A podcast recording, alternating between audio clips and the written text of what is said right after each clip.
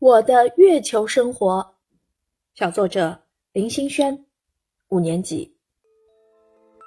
阳光穿透我的光伏屋顶，洒进月球小屋，最后暖洋洋的覆盖在我的身上，像是小猫的爪子轻轻的挠了挠我。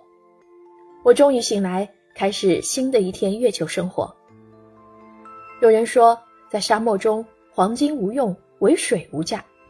一定很好奇，我们在月球上的水是不是无价的？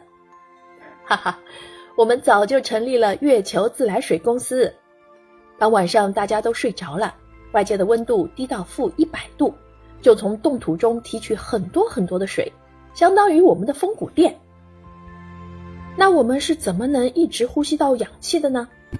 地球上有大片的土壤，月球上有大片的月壤，我们发现燃烧月壤就能生产氧气。所以我们把月壤制作成了一盏盏很漂亮的花灯。当你看到我们放花灯的时候，其实啊，我们是在制氧。我爱吃各种各样的蔬菜，我喜欢把它们种在屋顶上，太阳风一吹，会带来所有它们生长需要的营养。